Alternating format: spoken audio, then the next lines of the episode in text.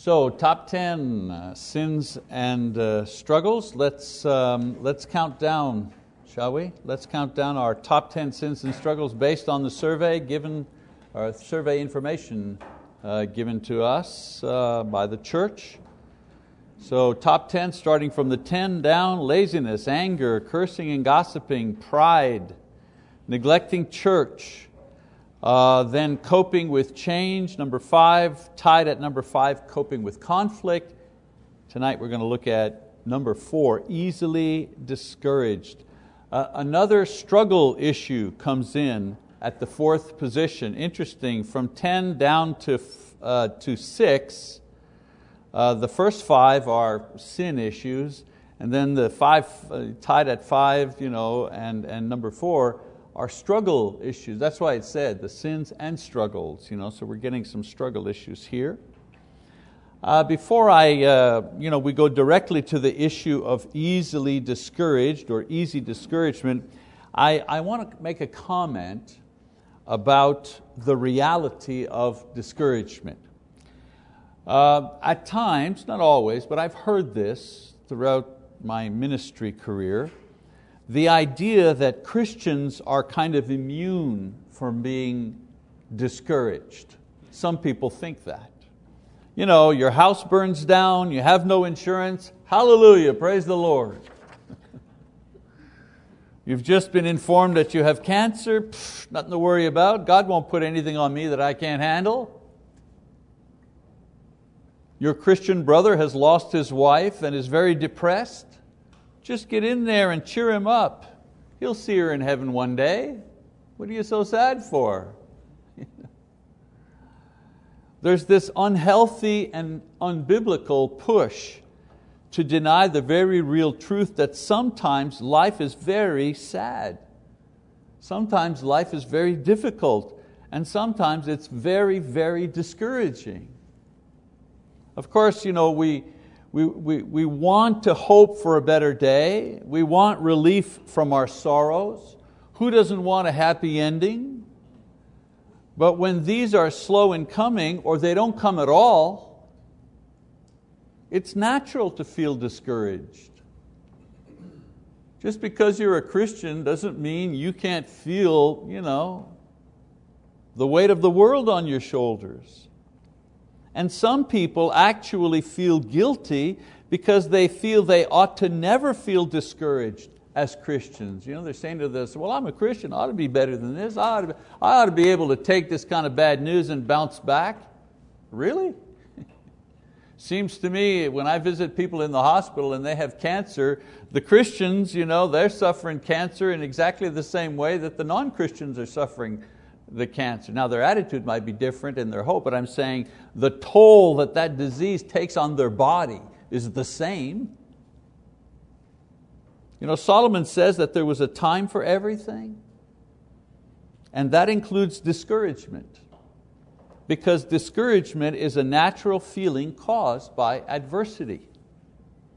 The key, of course, is not to allow this feeling to lead us into a loss of faith or a loss of hope or a loss of, of love for God and for other people. Then it's really sad when the, when the disease or whatever it is robs you of your faith or your hope, robs you of your kind spirit. And then that, that's the real tragedy there. Now, if you noticed on the survey, we asked people if they were easily discouraged, not just discouraged, easily discouraged. Being easily discouraged is different than simply being discouraged. I'm not just playing, you know, splitting hairs here. There really is a difference. Being discouraged is a feeling that comes with renewed failure or consistent adversity or repeated rejection or loss. It's normal to feel that way. You have a setback at work and you, your hours are cut just at a time when you're needing more money to take care of some matters and then your child is sick and all of a sudden the doctor says, well, the, uh, he or she's going to need some therapy that's expensive, you know, things, it never rains but it pours, right? It's normal to feel discouraged. It's like, man, you know, what else is going to go wrong? Being easily discouraged however, is becoming negative and unsure at the very first sign of trouble. It's giving up without even making an effort. And that's what I was trying to get to in the survey. These two, they sound the same, but they're really different problems and they require different approaches to resolve them. So let's start with just discouraged, okay? Remember, I said there's two. There's discouraged, that issue, easily discouraged, completely different issue. So, discouraged. Overcoming discouragement requires less uh, the, adjust, uh, the adjustment of our attitude and more the adjustment of our approach. I mean, it's natural to feel discouraged if we're rejected or we fail at something or we're burdened with too much, you name it. Too much work, too many deadlines, too many responsibilities, too much information, too much emotional uh, stimulus once told you the story of our son Paul when he was little at Christmas. And you know, you know at Christmas time, some, some Christmases are thin, some are a little thicker, you know, more cash flow or whatever. And there was this one Christmas time where he, we just, there was more money going around and grandma sent stuff and Uncle Joe sent, you know, so there was a big pile of gifts there for Paul. And of course he's our eldest, he was you know, the first one, so you know, we didn't have all the others there. And he was sitting there with all these presents. And he started opening them, and he, you know how they are, and he, he tore all this stuff open, and he had all these gifts, and it just went on and on and on, and he started to cry. he started to, why? He was just overstimulated.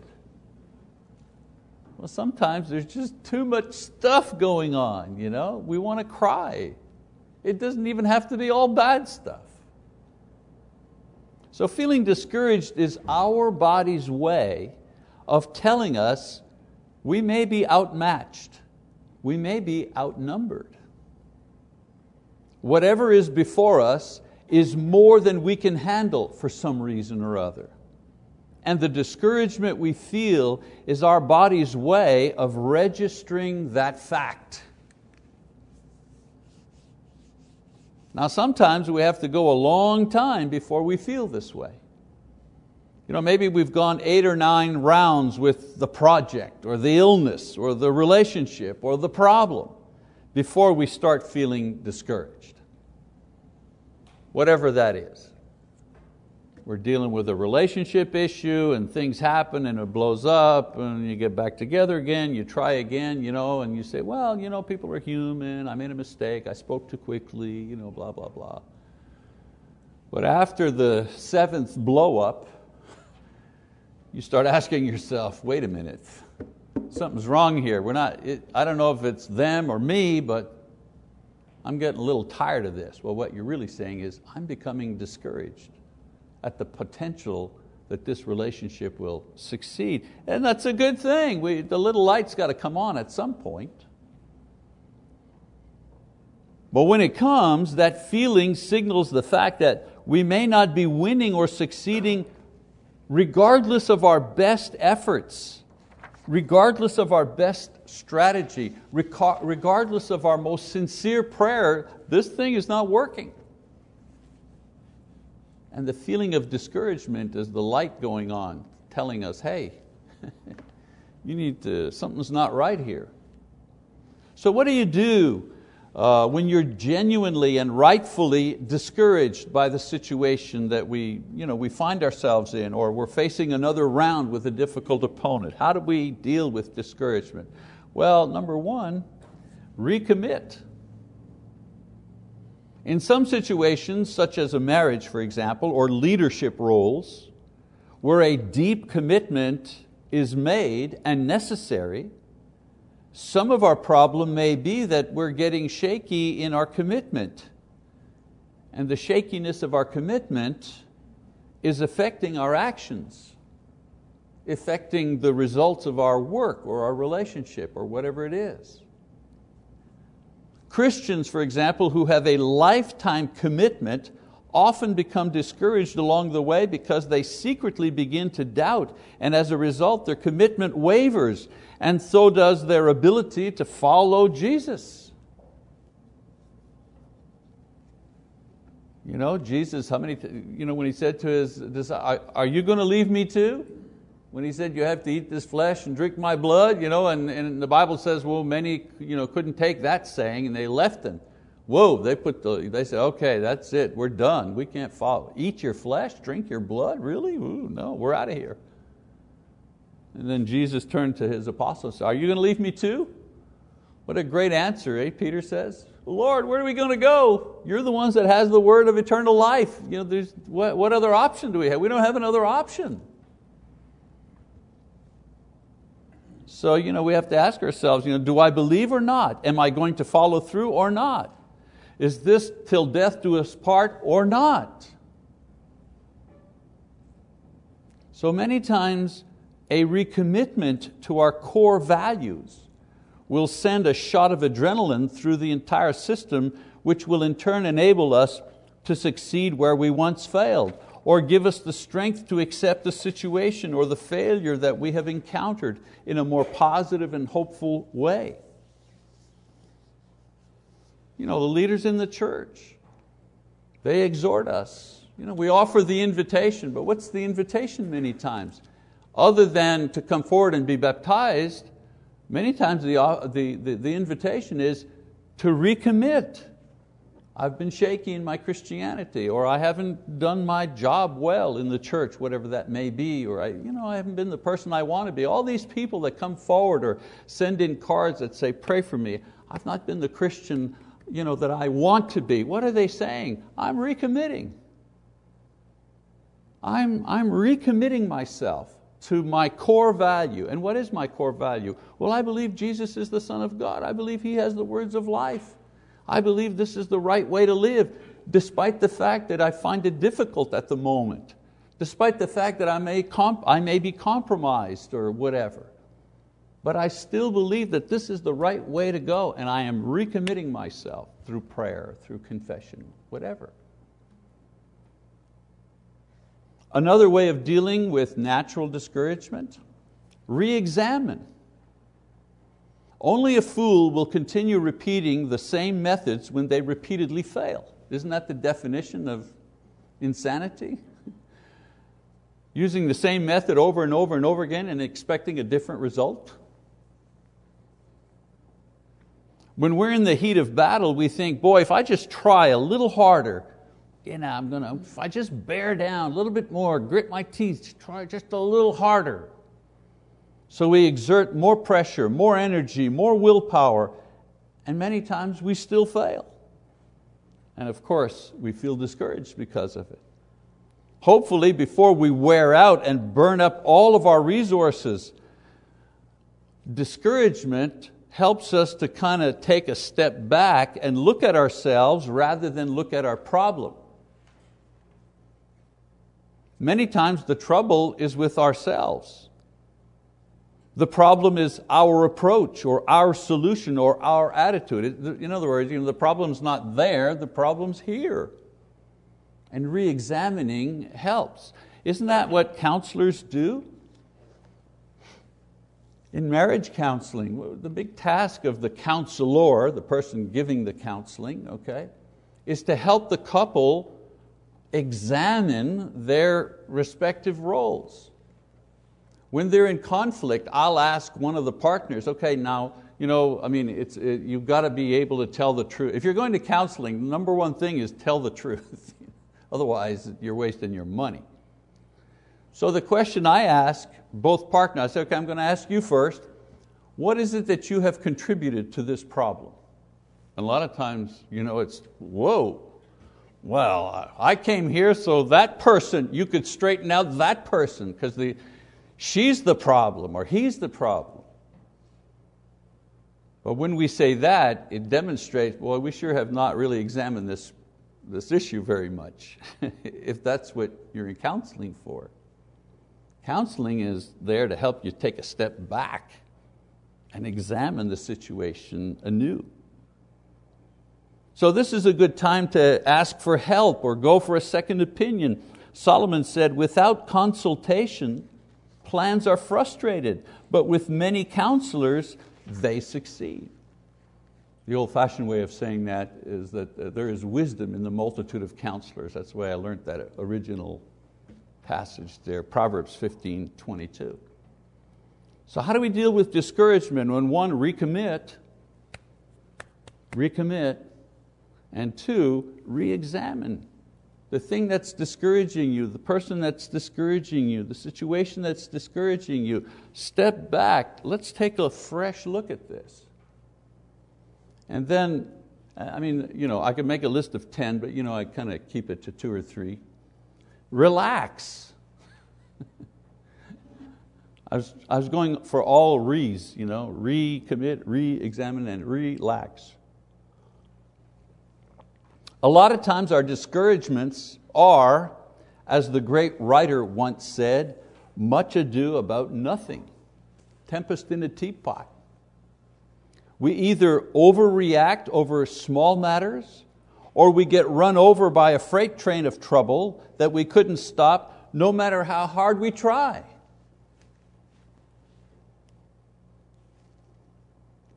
You know, survivor guilt. You're both supposed to go to the movies that night and you decide, nah, I don't feel like it. You go, you go, you go, you know, and then you know, that person goes and gets hit by a car and, and dies. I mean, I'm just picking an easy one there. And the other person you know, deals with survivor guilt. That could have been me if I would have went, if I would have said, no, stay home, or if I would have been driving, would have been different. You know, all this survivor guilt, all this discouragement. Either way, we become emotionally exhausted and spiritually spent, leading to that queasy feeling of discouragement. And our fatigue becomes our worst enemy because it makes us unable to deal with other issues, leading to further discouragement. It's not enough, I got this problem now, you know, I've, I've spoken a little too sharply, a little too loudly to my husband or to my daughter, and now they're mad at me now. You know, it gets worse. You know, we have to learn to relax. Notice I said we have to learn to relax because relax is a learned thing. It's a learned skill. Here are a few things you know, that you need to know. A lot of times when we think about relax, we think about things we need to do. But in order to really get to be able to relax, you have to know things, not just do things. So here's some things you have to know if you want to learn how to relax as a part of your approach to deal with discouragement. Number one, know when to take a break. Unbroken effort leads to strain and loss of perspective. Allow yourself a time out from your problem, from the challenge, whatever so you can regain your perspective. I tell people who are full-time caregivers, you know, I'm taking care of my 90-year-old mother, I'm taking care of my wife who is disabled or who had a stroke, or you know what I'm saying, full-time caregiver. Not paid caregiver, there's a difference. I'm talking about a full-time, you got a job or you're a homemaker or whatever it is, and also you're taking care of your sick mom or dad who's down the street or across the town or whatever. You're in charge. A lot of times I tell them, you need to take a break. Yeah, yeah, yeah. I said, no, no, no, no. You really need to take a break with people who will not talk to you about how your mother is doing. You need to go find yourself something to do that has nothing to do with caregiving. Go bowling. you know what I'm saying? Go to a movie, go to a, a, a goofy movie do something that will completely take you out of your caregiving role. And make it a rule with the person that you're with that we're not just going to go bowling and in between turns, all we're going to talk about is mom and why our brother is not doing more to help. You know what I'm saying?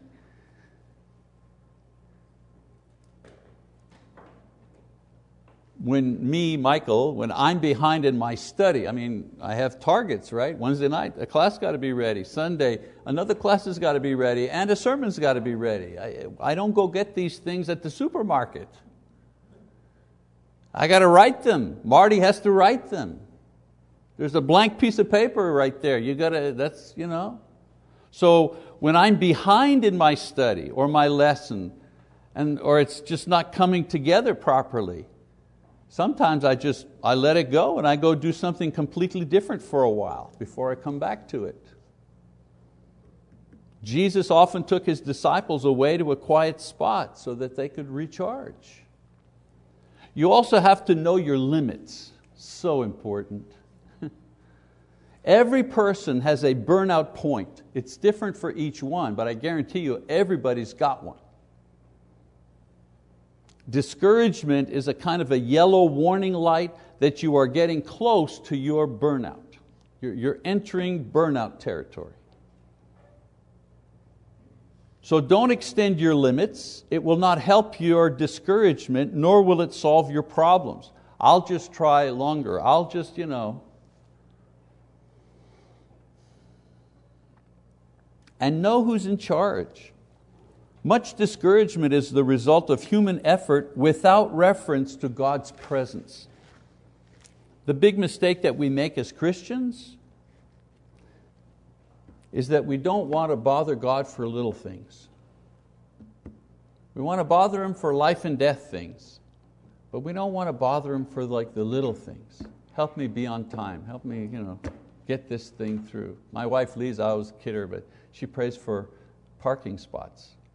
I said, I'll pray for parking spots. That doesn't work. You know, whoops, and there's a parking spot right next to the handicapped parking spot. And she doesn't say a word, thankfully. She whistles, though. I think that may be a sign of something. You know, we push, we try, we grit our teeth, but the rock of our discouragement just won't move. And yet Jesus said, if you have faith as a mustard seed, you'll say to this mountain, move from there, and it'll move, and nothing shall be impossible for you. Matthew 17, uh, 20. So relax and remember to take a break, realizing that you are a weak human being and that in the end, God's will must be done in your life. And so discouragements will come because there's always adversity in life. But when discouragement comes, recommit to your basic core values and beliefs.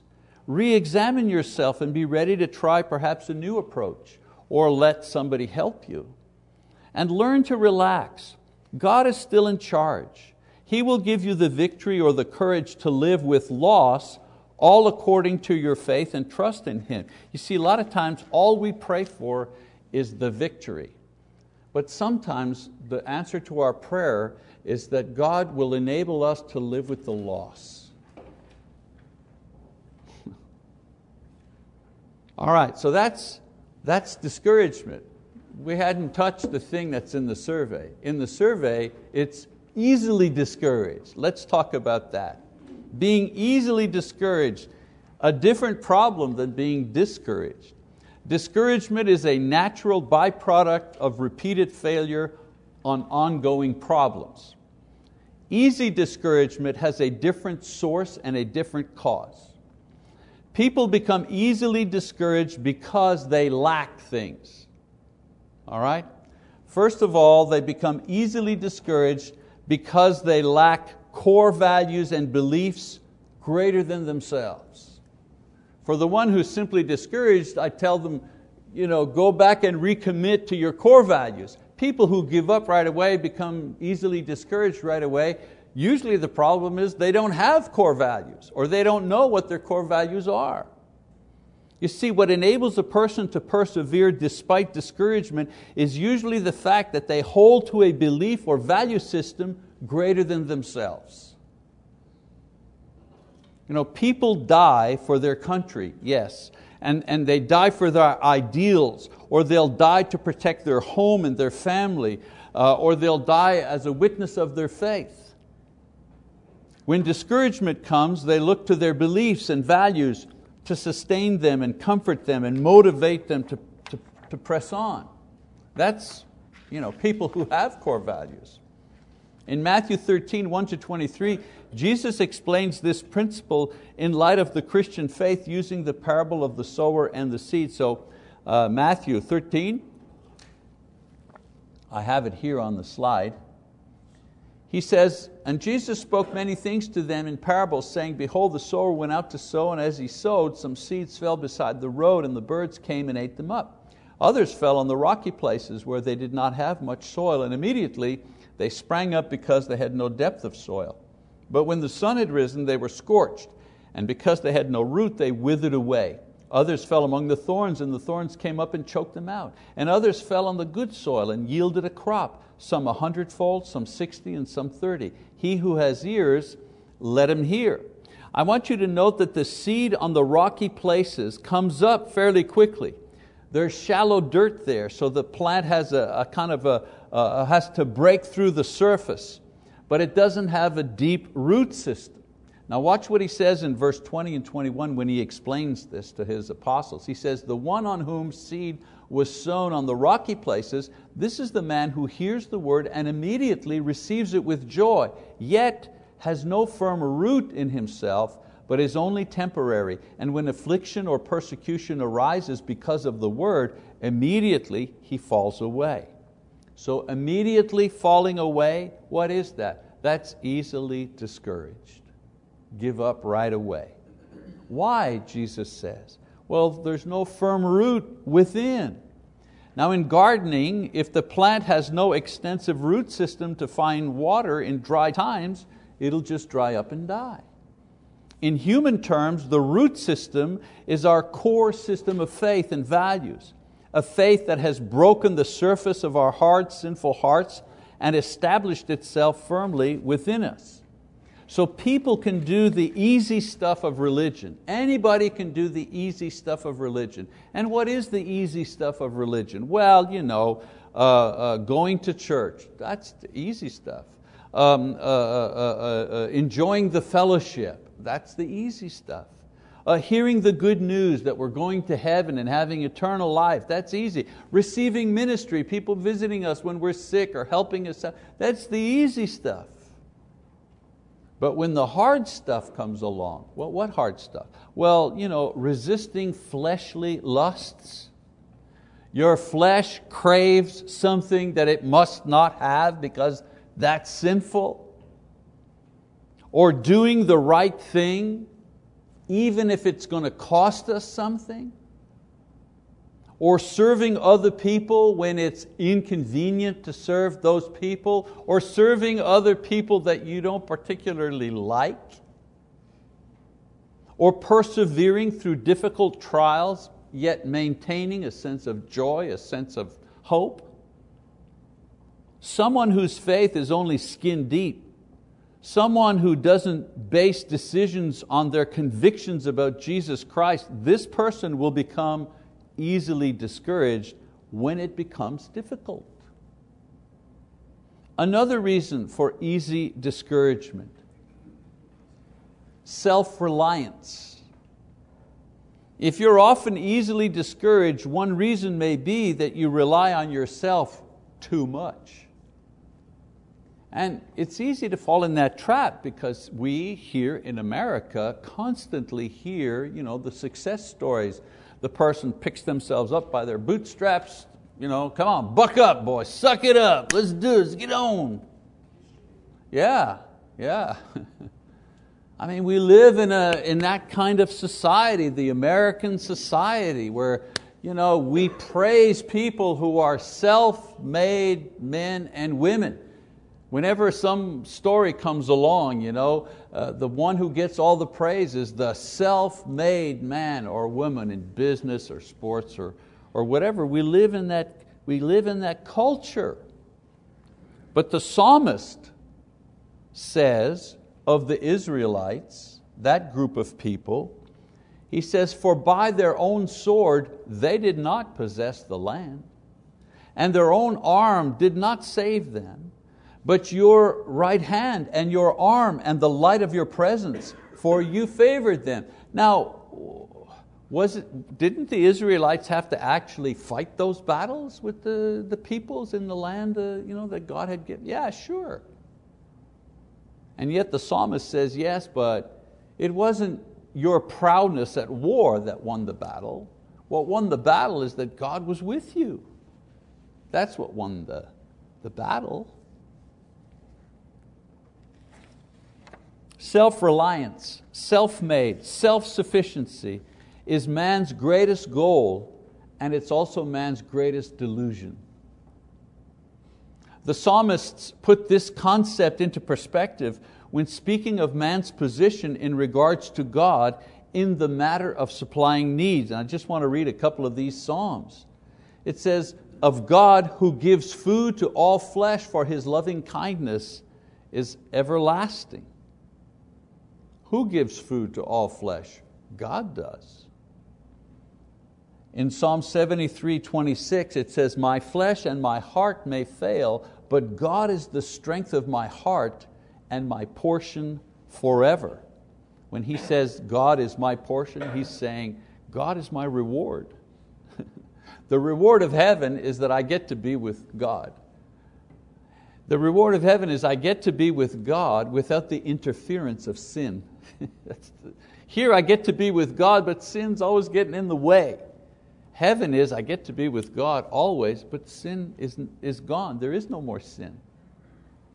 So people who have only themselves to rely on, or rely only on human wisdom, quickly lose heart when they realize how puny, how futile human wisdom and human strength really are.